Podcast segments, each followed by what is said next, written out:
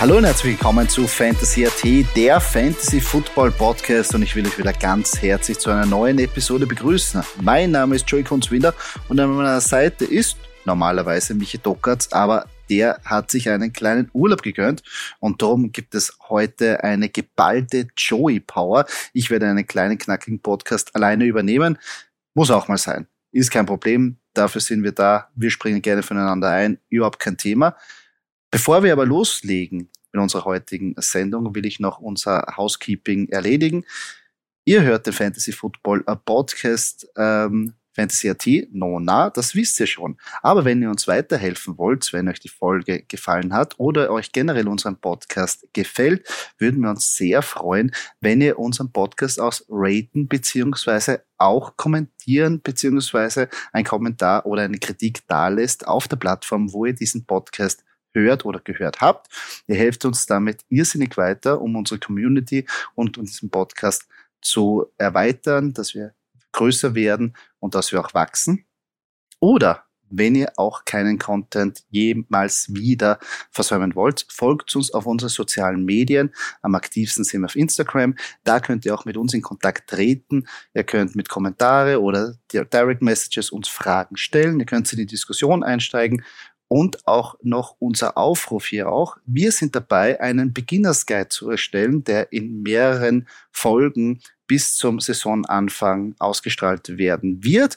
Wir wollen da speziell Neuensteiger oder ähm, Spieler, die mit dem Fantasy Football anfangen wollen, ansprechen, um ihnen den Einstieg zu ermöglichen, um Fragen zu beantworten, damit sie wirklich dann nahtlos in das Spiel ein, ähm, reinfinden können, sozusagen. Und da sind wir auf eure Hilfe angewiesen. Also, wenn ihr jemanden kennt, der angefangen hat, jetzt Fantasy Football zu spielen, Fragen hat, schickt ihn zu uns oder schickt uns die Fragen. Oder wenn ihr selber erst vor kurzem angefangen habt und noch immer ein paar Fragen habt oder Tipps äh, benötigt, wie ihr so eine Sache rangeht, schickt uns die auch.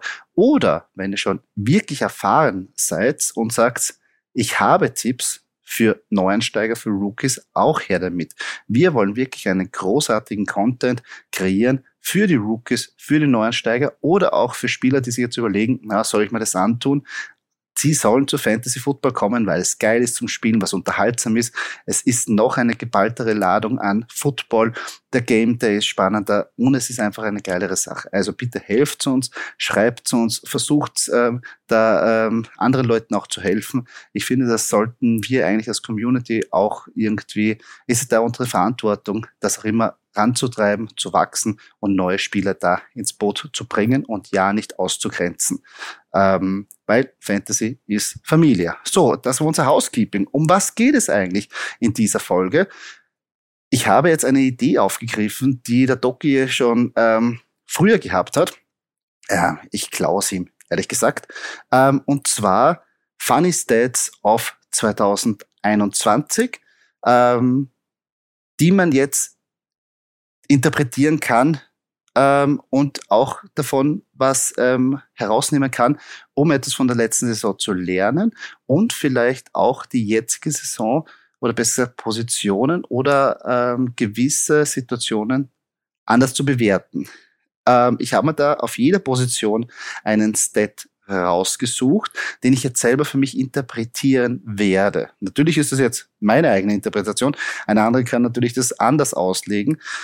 Und das ist gerade das Schöne daran. Also, wenn ihr auch in der ähm, Diskussion einsteigen wollt, wenn ihr sagt, hey, ich würde es anders sehen oder auch einen anderen Weg gehen, bitte, es wird dann nachher auch diese einzelnen Stats auf unserer Instagram-Seite auf Fantasy.at ähm, gepostet, wo ihr dann nachher euren Senf dazugehen könnt. Also bitte noch her damit.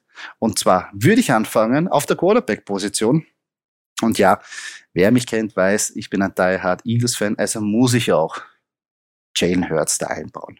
Ist ganz klar. Ein bisschen Fan, Fanpick oder Fanboy äh, muss da nachher auch äh, da sein. Und zwar, Jalen Hurts erzielte in jedem seiner ersten sieben Spiele der Saison als Starting Quarterback für die Eagles mehr als 20 Fantasy-Punkte. Damit war er der einzige Quarterback, der in den ersten sieben Spielen das geschafft hat.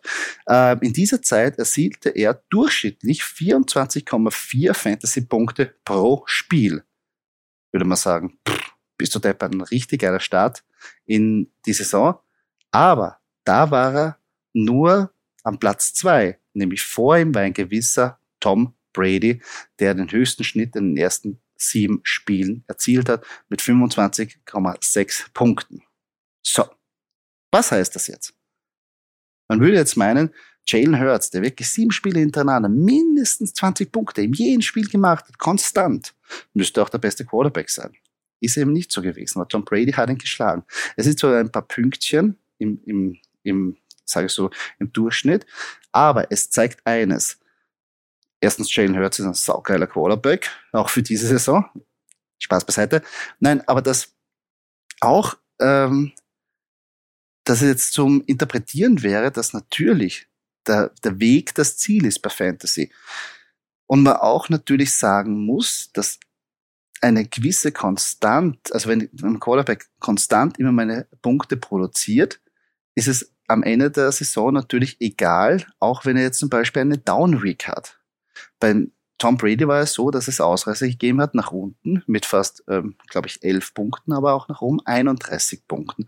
Und dann ist es eben zum, da ist es eben die, die, die Chance, dass ich mit 31 Punkten von John Brady mein Matchup gewinne, natürlich sehr hoch, aber natürlich auch, dass ich es verliere, wenn ich nur 11 Punkte von ihm bekomme. Und natürlich fange ich zum Grübeln an. Sobald, wenn, bei Jalen Hurts, wenn er mir sieben Wochen mir da auch sieben Wochen konstant die 20 Punkte, dann überlege ich nicht jemals meinen, meinen Quarterback zu, zu ändern. Und dadurch ähm, muss man auch sich überlegen, ähm, was ich jetzt auf diese Saison ummünzen würde. Jalen Hurts wird gerankt als einer der ja, wie soll ich sagen, Sleeper, dass er wirklich da an der Nummer 1 Quarterback ähm, sein kann. Aber muss ich natürlich auch einiges bezahlen. Dann muss ich in der fünften Runde draften.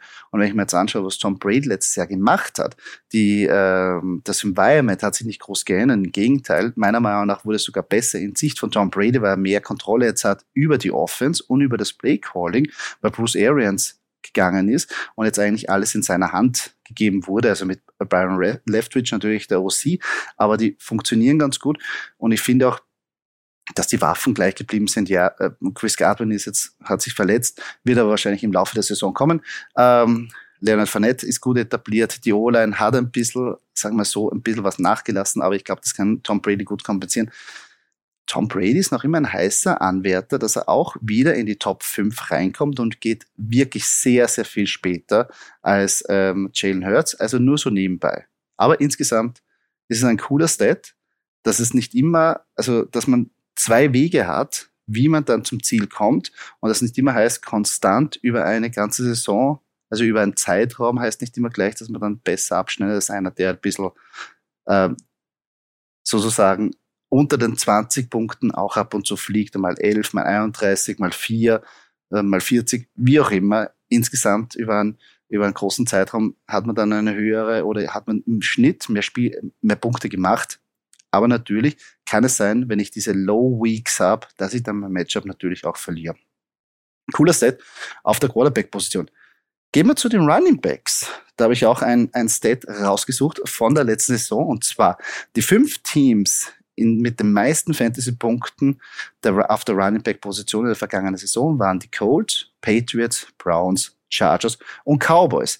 Da kennen wir die üblichen Verdächtigen. Da wissen wir, okay, da funktioniert das Running Game, ähm, Game war da, sind auch wirklich etablierte Running Backs da. Das wissen wir. Das funktioniert. Das ist jetzt rein nur, wenn ich auf das Running Game mich fokussiere. Aber interessant wird es dann nachher, für Leute oder generell für PPR-Formaten, weil da schaut schon wieder ganz anders aus. Da switchen die Teams, wenn es darum geht, wie es ähm, mit den Receiving Yards ausschaut von unseren Running Backs. Und da sind nämlich die Raiders, Lions, Buccaneers, Falcons und Panthers landen da unter den ersten fünf in Bezug auf Running Back Receptions.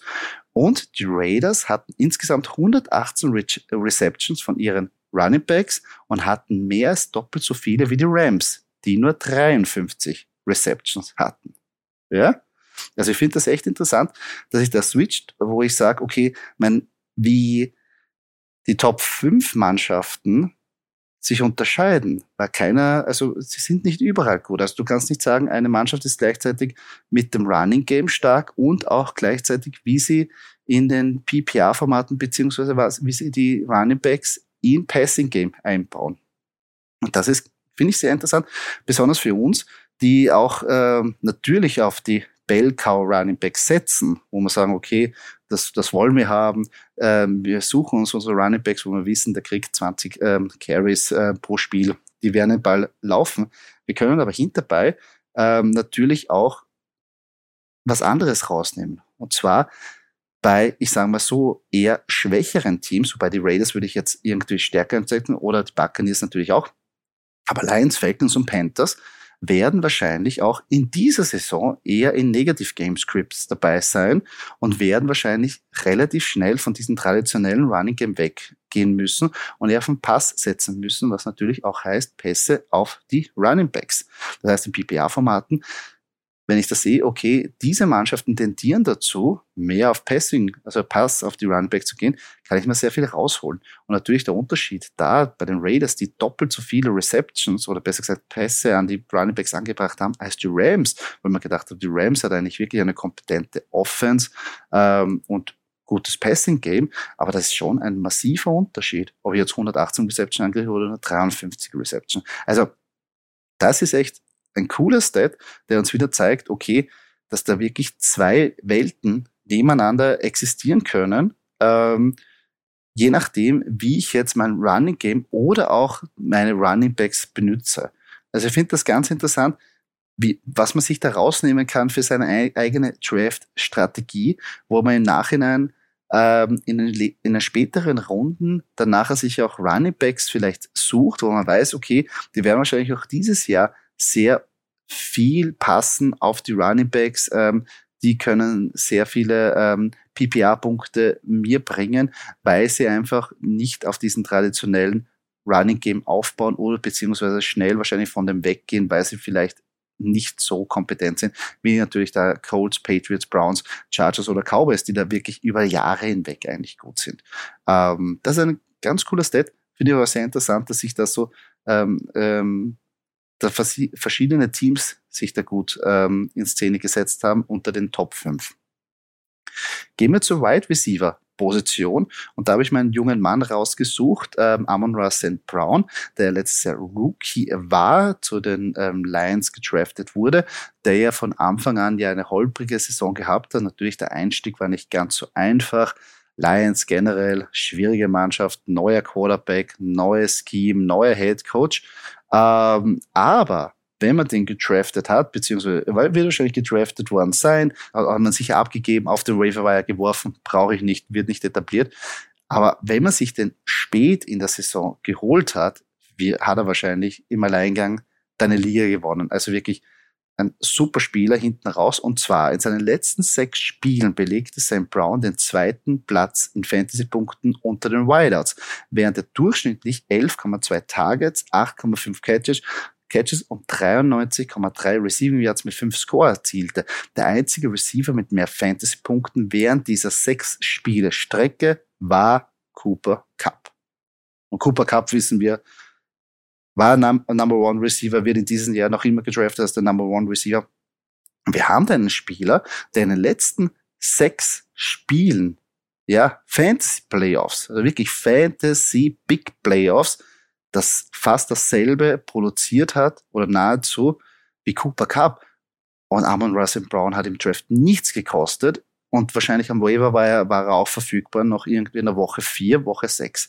Das heißt, für uns ist es ganz interessant, dass ich mit diesem Spieler, aber diesen Spieler wird es wahrscheinlich dieser Saison auch geben, auf wen ich das setze. Und das sind Rookies natürlich ganz weit vorne, ähm, die vielleicht am Anfang es schwierig haben werden, mal in den Gamespeed reinzukommen, äh, vielleicht auch von Schulen kommen, die, die jetzt nicht so ein High Professional ähm, haben, die sich ein bisschen etablieren müssen, wo vielleicht ähm, die Chemie mal da sind und die vielleicht nicht von Anfang an als Number One gehandhabt werden. Es war ganz klar, bei Amon Russell Brown war eigentlich ein Sleeper.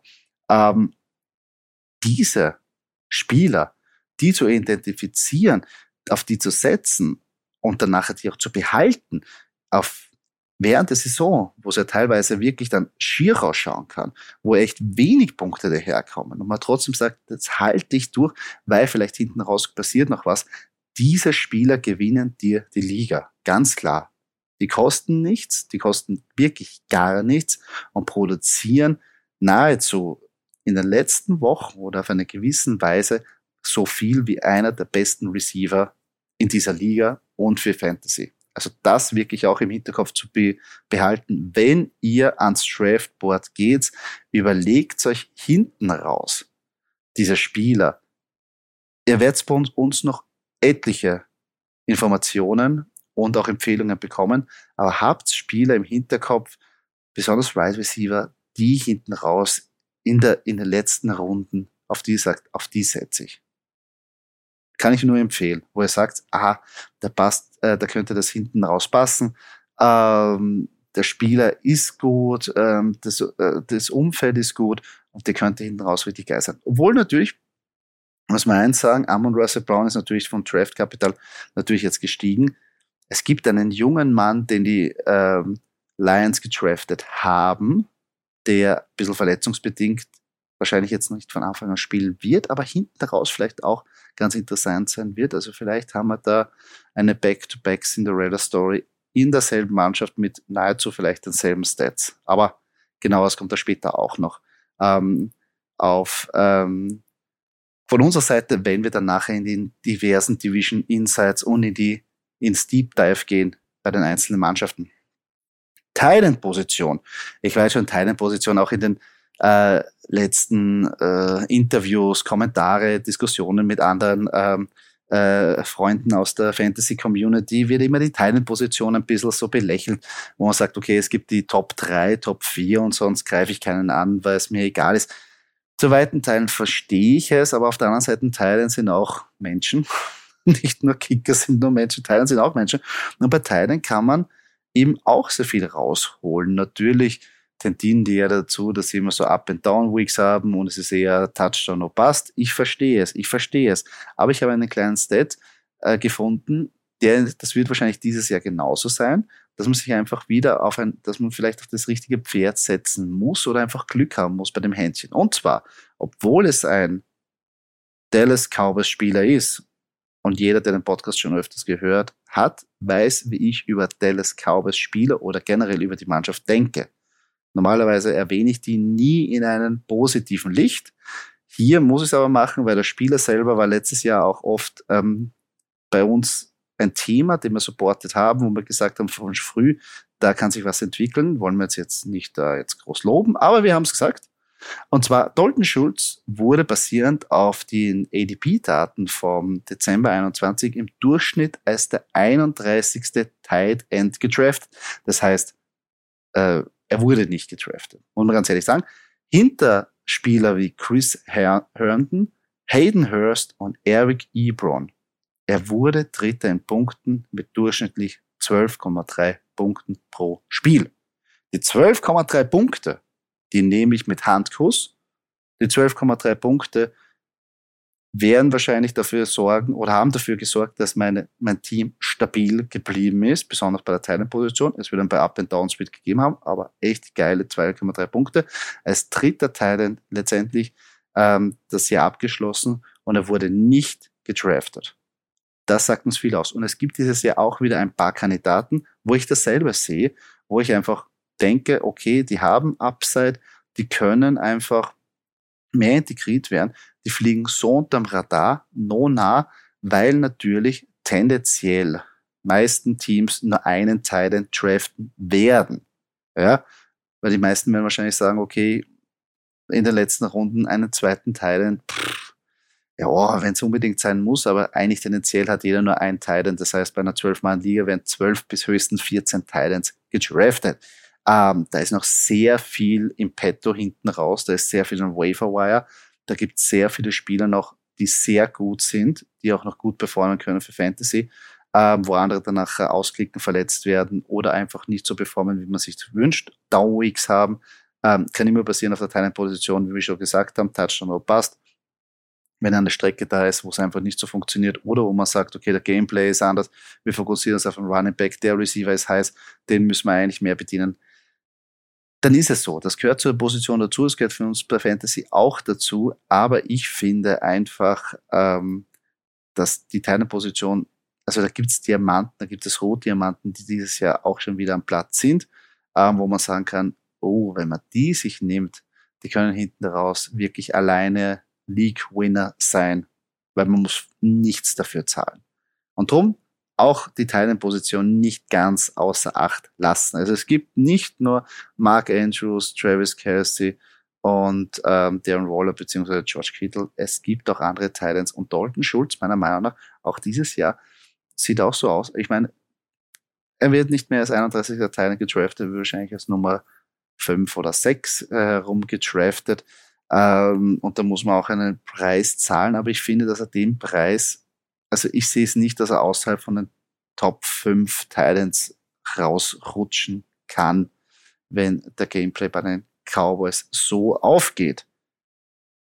Ja, kurze, knackige Folge von meiner Seite mit ein paar Stats. Die Stats, wie gesagt, von mir jetzt einmal vorgelesen frei interpretiert, wie ich sie lese oder wie ich sie analysieren würde und was ich mir jetzt hernehme für die nächste Saison, beziehungsweise für den upcoming Draft oder die Drafts in ähm, Ende, Mitte, Ende August bis Anfang September, wenn wirklich die Football Season beginnt. Diese Stats werden wir auch ähm, nochmal zur Erinnerung auf Instagram posten, damit ihr euren Senf getrost dazugeben könnt. Ähm, freue mich auf die Konversation, freue mich drauf, was ihr dazu sagt über die Stats. Ich versuche sie natürlich ein bisschen eleganter noch zu präsentieren, damit das nicht so lange alles ist und damit man das auch ein bisschen äh, lässiger lesen kann. Aber die werden wir euch zur Verfügung stellen und wir freuen uns echt schon auf die Konversation mit euch und auf die Interaktion. Ja, das war's von meiner Seite. Eine kurze, kleine Folge, geballte Joey Power geht zu Ende. Hat mich sehr gefreut, dass ihr euch die Zeit genommen habt, dass ihr zugehört habt. Nochmal, ähm, wenn ihr ähm, den Podcast, wenn euch der Podcast gefallen hat, ähm, lasst ein Review da, kommentiert, Kritik, wie auch immer. Wenn ihr nichts versäumen wollt, weiteren Content, weitere Folgen, folgt uns auf sozialen Medien. Instagram ist das Beste ähm, hierbei oder Facebook.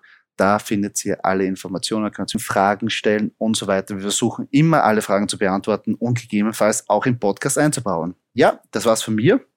Danke für die Aufmerksamkeit. Bis zum nächsten Mal.